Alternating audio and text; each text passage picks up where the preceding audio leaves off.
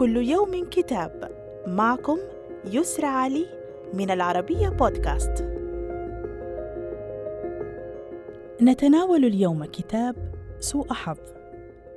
للصحفي سهيل سامي نادر.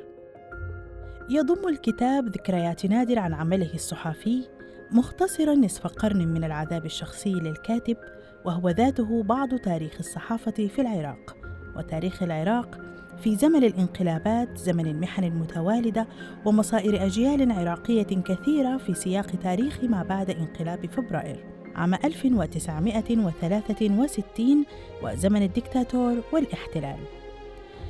كما يضيء الكتاب مناطق معتمة كان الكاتب قد عاش تفاصيلها وكتب عنها بمنطق العارف الأمين المصحح للأخطاء.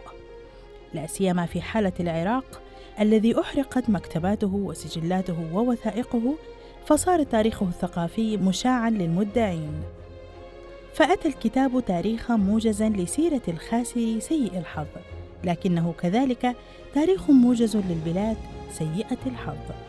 صدر الكتاب عن دار مدى للنشر وإلى اللقاء مع كتاب جديد.